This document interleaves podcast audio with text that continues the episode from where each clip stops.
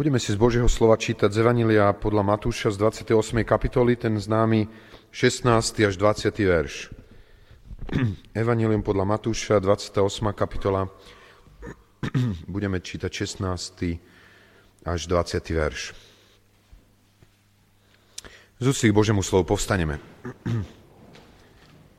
A potom jedenácti učeníci šli do Galilei na vrch, kam im rozkázal Ježiš. A keď ho uzreli, poklonili sa mu, niektorí však pochybovali. Ježiš pristúpil k ním a povedal im, daná je mi všetká moc na nebi a na zemi. Choďte teda, činte mi učeníkmi všetky národy, krstiac ich meno Otca i Syna i Ducha Svetého a učiac ich zachovávať všetko, čokoľvek som vám prikázal.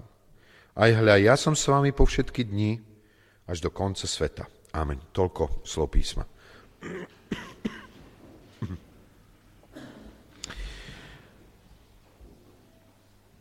Táto pasáž z Matúša inými slovami pripomína tú istú udalosť rozlúčenia pána Ježiša sa s jeho učeníkmi a vyslania ich e, do služby celému svetu. E, je pravda, že toto je zasadenie tejto udalosti iné ako tých iných v tom, že otáča náš pohľad od Jeruzalema, od miesta, kde sa počas Veľkej noci udiali všetky tie najdôležitejšie veci od slávnostného vstúpenia pána Ježiša do Jeruzalema cez eh, poslednú večeru s jeho učeníkmi, cez zajatie v Getsemane, eh, výsluch pred najvyšším kňazom a potom pred Pilátom, pred Herodesom a potom rozsudok, mučenie a smrť. A nakoniec slávne zmrtvistanie. A táto pasáž je zasadená do iného miesta ako Jeruzalem, kde je zasadená, kam mali ísť učeníci? Do Galilei. A to je veľmi zaujímavé, možno si môžeme položiť tú otázku. Prečo pán Ježiš prikazuje svojim učeníkom ísť do Galilei? Čo na Galilei bolo takého zvláštneho, že tam mali ísť?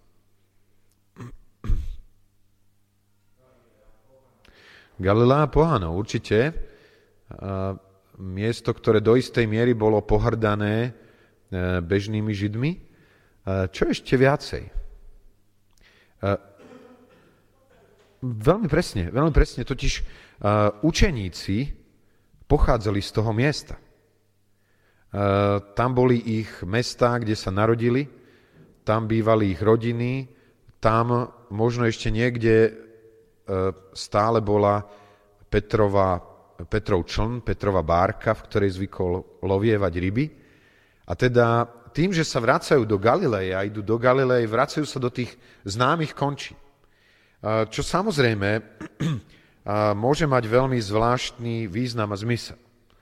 Lebo na jednej strane sa vracajú späť na to miesto, kde pôvodne ich pán Ježiš povolal, ale na druhej strane sa vracajú a uvedomujú si, že vlastne aký bol ten život, ktorý predtým žili. A, a možno, že aj prehodnocujú tie posledné tri roky svojho života v kontexte s tým predchádzajúcim životom, ktorý žili. A možno majú otázniky, či to všetko za to stálo. Viete, lebo tie posledné dni učeníkov to bolo dosť napeté a dosť problematické. Môžeme povedať, že im šlo o krk.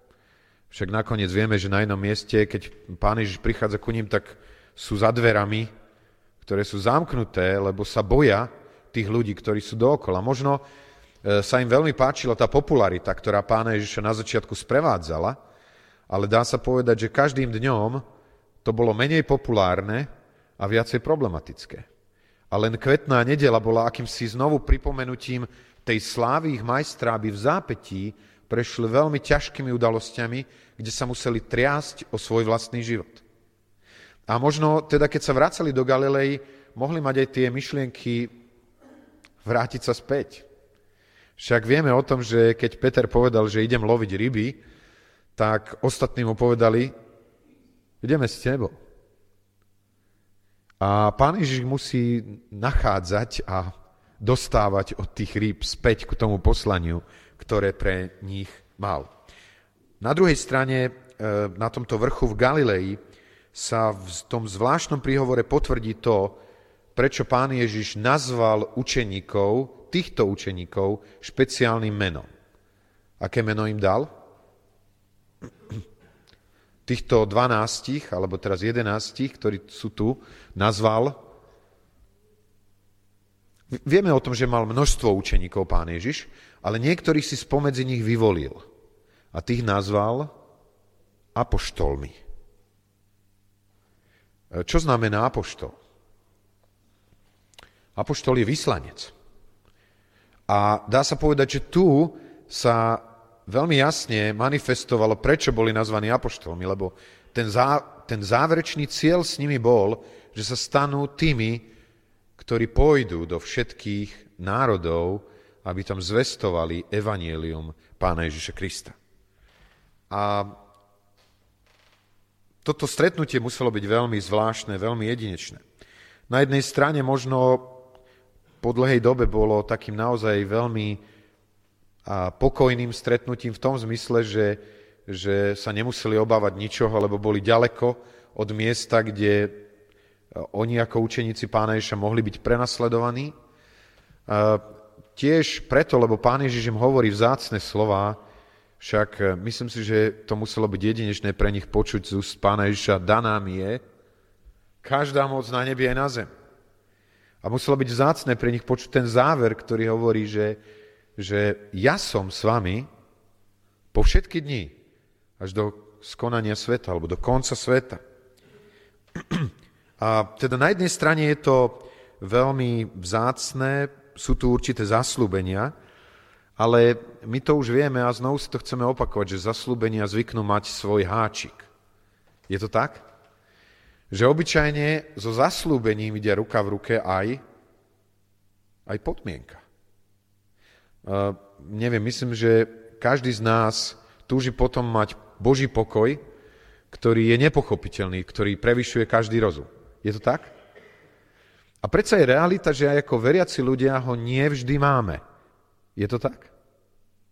A čo je dôvod?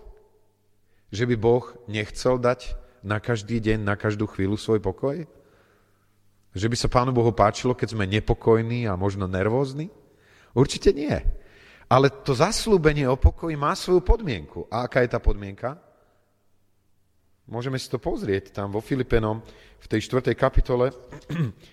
Tam je to uh, uvádzané, tie slova, sú tým v tej 4. kapitole e, v tom 6. verši. O nič nebuďte ustarostení, ale vo všetkom s vďakou predkladajte Bohu svoje žiadosti vo všetkých svojich modlitbách a prozbách. A pokoj Boží, ktorý prevyšuje každý rozum, bude strážiť vaše srdcia a vaše mysle. Viete, my si chceme nechať starosť a popri tom by sme radi mali pokoj. A to sa nedá. Predpoklad toho, aby sme mali pokoj, je, že splníme podmienky, ktoré pre ten Boží pokoj sú v tej epištole Filipenom jasne stanovené. Alebo keď hovorí Božie slovo, že Boh je verný a spravodlivý, aby nám odpustil a očistil nás od každej neprávosti. Je záujem Boží, aby sme boli vždy očistení od všetkého zlého v našom živote? Áno. A napriek tomu je pravdou, že množstvo z nás chodí mnohokrát ovešaný bremenami aj hriechu. Prečo? Lebo spôsob, ako Boh chce splniť svoj slub ohľadne očistenia je ten, že ak vyznávame svoje hriechy, On je verný a spravodlivý. To znamená, že predpokladom preto, aby sme boli očistení, je ochota z našej strany vyznať hriech ktorý v našom živote je. A to e, niekedy nie je jednoduché. Pravdou je, že my ľudia si lepšie pamätáme zaslúbenia, ako si pamätáme podmienky. A dokonca niekedy to tak býva, bola taká malá knižočka, kde, boli, kde bolo to nadpísané, myslím, že Božie zaslúbenia, ale všimol som si, že mnohokrát tam boli uvádzané len zaslúbenia a tie podmienky tam neboli. A tak keď niekedy v živote sa pýtame, pane, pre, prečo nesplníš toto svoje zaslúbenie, ktoré si nám dal ako svojim deťom? My ti chceme veriť. my túžime potom, aby sa udialo. Vráťme sa späť na to miesto a pozrieme sa, či Pán Boh tam nedal nejakú podmienku, ktorá je predpokladom preto, aby sme videli splnenie zaslúbení. Aj v tomto texte je niečo ako zaslúbenie. Ja som s vami po všetky dni až do konca sveta. Na druhej strane je tam akási podmienka. A tá je, choďte a činte učeníkmi všetky národy. Ja som presvedčený, že Boží ľudia, ktorí majú pocit, že pán je ďaleko, v niektorých situáciách života sa neoprávnene pýtajú, prečo, pane, neplníš svoje slovo, že budeš s nami. Že za tým mnohokrát stojí to, že my nie sme tými, ktorí naplňajú Božie podmienky v zmysle činenia učeníkmi všetky národy zeme. Na druhej strane je pravdou, že toto zaslúbenie, keď ho pozeráme, nie je formulované tak, že ak pôjdete, tak ja som s vami. Nie je to tak napísané, čiže to je dôležité. A tiež, myslím si, čo je zrejme skúsenosťou všetkých nás, že aj vtedy, keď my sme neverní, on, on zostáva verný. Viete, povedal by som to tak, že keby bol pán s nami len vtedy, keď konáme jeho vôľu, kto z nás by tu bol? Keby on nebol ochotný ísť s nami niekedy, aj vtedy, keď si robíme svoju vlastnú vôľu. Keď nekonáme to, čo je jeho slovom a keď niekedy ideme naozaj hriešnými a zlými cestami. Je to jeho predivná milosť, ktorá nás môže dovádzať k úžasu. Aj na ceste hriechu, na ceste odvrátenia sa od neho. On je s nami. Stráži nás. Nedovolí, aby sme sa dostali tak ďaleko, aby nebolo možné sa vrátiť späť. Vo štvrtok náš dôraz bol na tom, že ak začiatok činov a učenia pána Ježiša bolo, bola doba od jeho narodenia sa do jeho na nebo vstúpenia, tak sme si hovorili o tom, že pokračovanie jeho činov a jeho učenia je niečo, čo sa deje cez jeho církev, čo sa deje cez jeho apoštolov, čo sa deje cez jeho učeníkov. A dnes si chceme pripomínať, čo z toho vyplýva, lebo v tomto texte je to obsiahnuté. Totiž, ak sa stávame rukami a nohami pána Ježiša, tak on je našou hlavou. To znamená, na jednej strane to, čo sme si hovorili, hovorí o zodpovednosti konať to dielo, ktoré je jeho dielom tu na, na zemi. Ale dnes z toho, že sme jeho údmi, pramení obrovské povzbudenie. A to je, že keď, keďže sme jeho údmi, on je s nami vždy. Neexistuje zrejme život tela, bez hlavy. Keby hlava bola oddelená od tela, ako môže telo ďalej existovať? A to znamená, že ak sme tými, ktorí naplňame jeho vôľu, ak sme tými údmi, cez ktoré ďalej sa konajú jeho činy, jeho slová, tak potom on je s nami po všetky dni až do konca sveta. To slovičko, ktoré ma zastavuje v tomto texte je, eh, a chcel by som sa sústrediť hlavne na tú poslednú vetu, aj hľa, ja som s vami po všetky dni až do konca sveta. Čo je to aj hľa? Pozrite sa. Aj hľa, hľa je pozrite sa. A tak som sa musel rozmýšľať nad tým, prečo je tam to slovičko aj hľa nejako uprostred tých vied, ktoré tam pán Ježiš vyslovil. A viem si to celkom živo predstaviť, že keď pán Ježiš povedal tým jedenáctim učeníkom, že chodte a čínte učeníkmi všetky národy zeme. Takže učeníci, ktorí dovtedy počúvali a pozerali sa na pána Ježiša, sa začali pozerať jeden na druhého. A hovoriť si možno tak obrazne, Peter, ty sa cítiš na to ísť do celého sveta? Ty, čo si tam zapieral pred tou jednou dievčinkou, že pána Ježiša vôbec poznáš? Učeníci, keď počuli tie slova, že oni majú činiť učeníkov všetky národy zeme, tak mohli mať pocit, tak to si si pomýlil adresátov. To asi nemyslíš na nás, že my by sme takéto obrovské dielo mali uskutočniť. A pán Ježiš tu teda hovorí, pozrite sa. To znamená, od toho pozerania sa jeden na druhého, ako sme schopní, on hovorí, pozrite sa, tu som, tu som ja.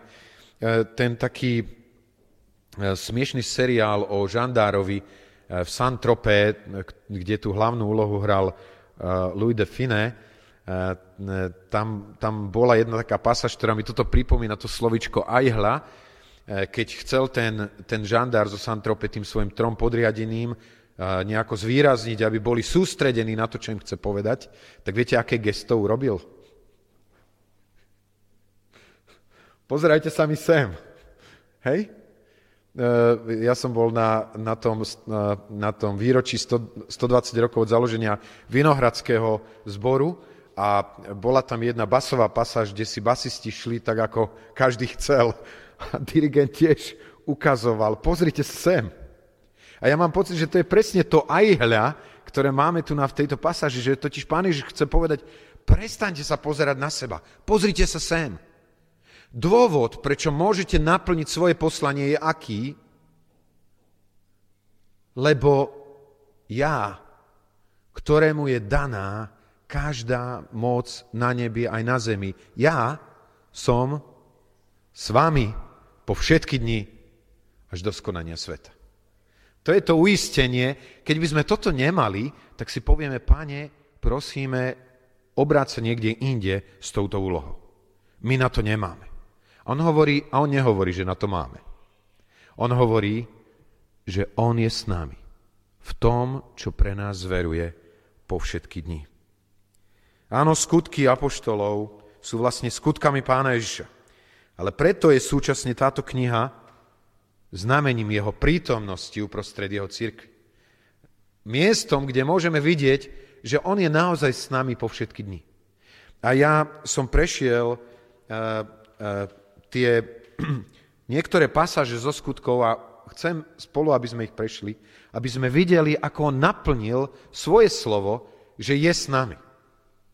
Že bez ohľadu na to, aký je deň, on je s nami, lebo povedal, že bude s nami po Všetky dni. Že neexistuje jeden deň, kedy by on nebol s nami. Máte pocit, že sú dni, kedy máme tendenciu pochybovať o jeho prítomnosti v našich životoch? Asi áno. A pán Ježiš nie zbytočne to hovorí, že ja som s vami po všetky dni, lebo vedel, že prídu dni, kedy budeme mať tendenciu pochybovať o tom, že teraz v tomto dni on bol s nami. A to napriek tomu, že objektívne povedané ho vidíme pred svojimi vlastnými očami.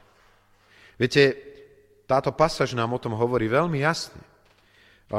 Sú dni, kedy poslušnosť neznamená nutne vieru. Súhlasíte so mnou? Že niekedy môžeme poslúchať to, čo je slovo, jeho slovo, a napriek tomu nie úplne veriť. A poviete, no, bratko, toto je hereza, čo rozprávaš. ja to chcem dokázať. Všimnime si to, že tento text hovorí, že jedenácti učeníci šli do Galilei na vrch, kam im rozkázal Ježiš. Boli poslušní? Áno. Ale čítame o kúsok neskôr, že keď ho uzreli, poklonili sa mu, niektorí však pochybovali. Rozumiete? Oni konali to, čo im prikázal, ale stále mali pochybnosti. Môžeme povedať inak, sú dni, kedy dokonca ani videnie nezachrá... nezabráni pochybnostiam. Súhlasíte? Oni ho videli a napriek tomu pochybovali. A môžeme povedať, že sú dni, kedy ani uctievanie jeho sa nevyhne otáznikom. Čítame, že sa mu klaňali, ale niektorí pochybovali. A ja by som teda chcel prejsť niekoľko pasáží, e, preto aby sme boli povzbudení tým, aký je On vo svojej vernosti, svojmu slovu. Ako je s nami uprostred akéhokoľvek dňa, ktorým prechádzame. Ten prvý deň, na ktorý som myslel, je deň nemoci. Je to tak, že je s nami v nemoci? E, tam v skutkoch v tej 9. kapitole 33. verši muž, ktorý bol v podstate chorý od života svojej matky, ktorý od 8 rokov ležal na posteli ochrnutý. Stretáva sa s ním Ježiš, teda Peter a hovorí mu, Eneáš, uzdravuje ťa Ježiš Kristus. Ja som počul nedávno o jednom uzdravovateľovi, ktorý tu bol na Slovensku, ktorý, hovorí, ktorý hovoril, ja som uzdravovateľ. Bál by som sa, bál by som sa také slovo vysloviť, a tu nám v tomto texte je jasné, že, že Peter nehovorí, ja som uzdravovateľ. Peter hovorí, Eneáš, ten, kto je tu pri tvojom lôžku, v tvojej nemoci, je Ježiš Kristus. A on je ten najvyšší lekár. On ťa uzdravuje. E, tam na tej 120 ročnici som sa stretol s jedným mužom, ktorého dobre poznáte, ktorý prešiel veľmi ťažkou a zložitou nemocou. A keď som sa pri ňom zastavil a hovoril mu, ako sa máš? A on hovorí, dobre. A hovorí, mám sa dobre, lebo a budem žiť, lebo pán mi povedal, budeš žiť. Viete? Nad beznádejou lekárov v deň našej nemoci je tu ten, ktorý má právo povedať, budeš žiť. Ktorý je s nami. Aj uprostred nemoci. Aj keď nie vždy uzdraví. Aj keď nie vždy vylieči. Aj keď dovolí, aby niekto aj odišiel z tejto zeme. Neznamená to, že nás necháva osamotených v deň nemoci. Môžeme povedať, že je s nami aj v deň zmetku. V deň, kedy nevieme, ako veci spolu súvisia. Práve v tej 10. kapitole potom je Peter v takej situácii, kedy pán Boh mu chce niečo povedať. A nie je to ľahké mu vysvetliť, o čo sa jedná. Spomínate si na ten obrus s tými nečistými zvieratami, ako zostupuje tam a počuje Peter, Peter, stáň, by a jedz. A on hovorí, som nikdy nejedol nič nečistého, pane. Nemôžem. A hlas odpovedá, to, čo Boh očistil, nemaj za nečisté. A čítame tam o tom, že, že Peter 17. verši tej 10. kapitoly, že kým bol Peter v rozpakoch, čo znamená videnie. Sú v našom živote dni, kedy môžeme byť v rozpakoch nad tým, čo znamenajú tie okolnosti života, s ktorými sa stretávame. Ale neskôr, keď sa pozerá Peter, tak hovorí veľmi jasne, v tom 28. verši, ale mne Boh ukázal. Uprostred dňa, kedy prežíval zmetenie, kedy nevedel, ako ďalej, bol Boh s ním. Môžeme povedať, že On je s nami aj v deň strachov alebo obáv. Keď prichádza do nášho života strach a obava pred budúcnosťou, Apoštol Pavel veľmi prosil jeden zbor, aby sa za neho modlil pri istej príležitosti. A vyzerá to tak, že naozaj Pán Boh odpovedal na modlitby tohoto zboru uprostred ťažkej situácii v Korinte, v ktorej Apoštol Pavel bol, kedy zjavne mal strach z toho, ako veci sa budú ďalej vyvíjať. Tam neskôr bol zobratý, predstavený synagógy a bytý pred tvárou všetkých. A jeho strhli nejakí ľudia. Neskôr. Ale uprostred tohoto dňa strachov a obáv, tam čítame v tej 18. kapitole 9. a 10. verš, I riekol pán v noci vo videní Pavlovi, neboj sa, len hovor a nemlč, pretože ja som s tebou. A nikto nesiahne na teba, aby ti ublížil. Mám zaiste mnoho ľudu v tomto meste. V deň strachu je pán s Pavlom a uistuje ho, že on je s ním a že sa nemusí obávať. Môžeme povedať, že je s nami aj v noci plnej tmy, vtedy, keď sa stratí každá nádej. Spomínate si, sme hovorili o tom cestovaní, kde vlastne sa loď vyšmykla spod kontroly a stratili nádej ľudia, ktorí boli na palube, že môžu byť zachránení. A uprostred tohoto dňa či noci Apoštol Pavel má videnie, kde je s ním pán a kde ho uistuje, že je s ním a že mu dal všetkých tých, ktorí sa plavia s ním. Môžeme povedať, že je s nami aj v deň prenasledovania. Viete, čo je jeden z takých jasných dôkazov, že je s nami aj v deň prenasledovania? A myslím si, že je to pre nás dôležité počuť, lebo je možné, že niečo podobného nás čaká keď bol Saul na ceste do Damašku. A keď počuje hlas, tak ten hlas hovorí, Saule, Saule, prečo ma prenasleduješ?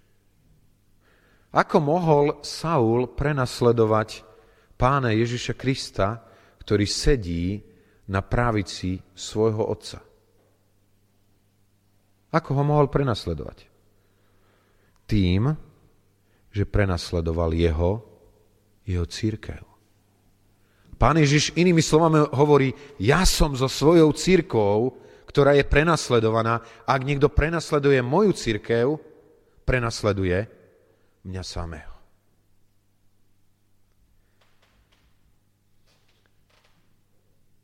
A potom on je s nami aj v deň, ktorý je veľmi ťažký, a to je deň osamotenosti. Je to tak? Znovu a znovu to budem pripomínať, lebo pre mňa je to také silné, keď rozmýšľam nad apoštolom Pavlom, mužom, ktorý poslúžil tisíckam ľudí ku záchrane. Mužom, ktorý dal svoje telo ako živú obeď Bohu. Ktorý investoval všetky svoje sily a svoju energiu do záchrany ľudí pre Krista a do budovania jeho církvy, keď je pri svojej prvej obrane v Ríme, nemá sa čím prikryť, nemá na čo písať a musí napísať svojmu milovanému synovi Timoteovi pri mojej prvej obrane nestál pri mne nikto, ale ma všetci opustili. Viete, keď som myslel na toho brata kazateľa Burgeta, mám pocit, že prežil niečo z takejto osamotenosti, keď, mal, keď bol rok vo vezení na izolačke. Nikto, žiadna ľudská tvár. Nebol sám. Súhlasíte so mnou? Lebo Pavel pokračuje a hovorí, všetci ma opustili, ale, ale pán stál pri mne. To je úžasná vec. Keby všetci opustili, on aj ten deň opustenia je s nami. Keď zaslúbil, že je po všetky dní, tak to platí aj pre ten najosamotnejší deň. A môžeme povedať, že on s nami bude aj v ten posledný deň nášho života. Je to tak?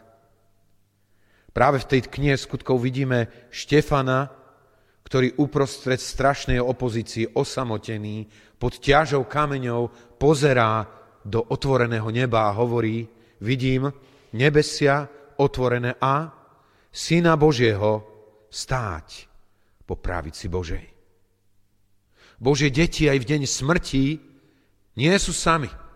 Tak ako to hovorí žalmista, aj keby som šiel dolinou tvóne smrti, nebudem sa báť zlého, lebo lebo ty si so mnou. Naplnil svoje slovo pán Ježiš? Keď povedal svojim učeníkom, ja som s vami po všetky dni, bol s nimi po všetky dni? Áno. Bol aj s nami po všetky dni? Možno niekedy, práve vtedy, keď si to najmenej uvedomujeme, práve vtedy s nami najviacej je. Spomínate si na ten príbeh o tých stopách ako tam boli tie dva páry stôp, ktoré predstavovali toho dotyčného muža s jeho pánom. A keď bola najťažšia cesta, zrazu videl len jedny stopy a otáča sa na pána a hovorí, pane, kde si bol v tej najťažšej dobe? A on hovorí, Držal som ťa v náručí. To boli moje stopy, ktoré si videl. Taký je náš Boh. Keď zaslúbil, že ja som s vami po všetky dni, on svoje slovo jednoznačne dodrží. Nech je naša viera tým povzbudená a nech naša vďačnosť sa prejaví aj tým, že chceme dobrovoľne s radosťou plniť to, čo nám dal ako poverenie. Choďte, činte učeníkmi všetky národy. Nech nás Pán veľmi požehná. Amen. Skloníme svoje hlavy k modlitbe. Pane, veľmi ďakujem za to uistenie, ktoré je pravdivé, aj keď pochybujeme, aj keď máme otázniky, že si s nami po všetky dni.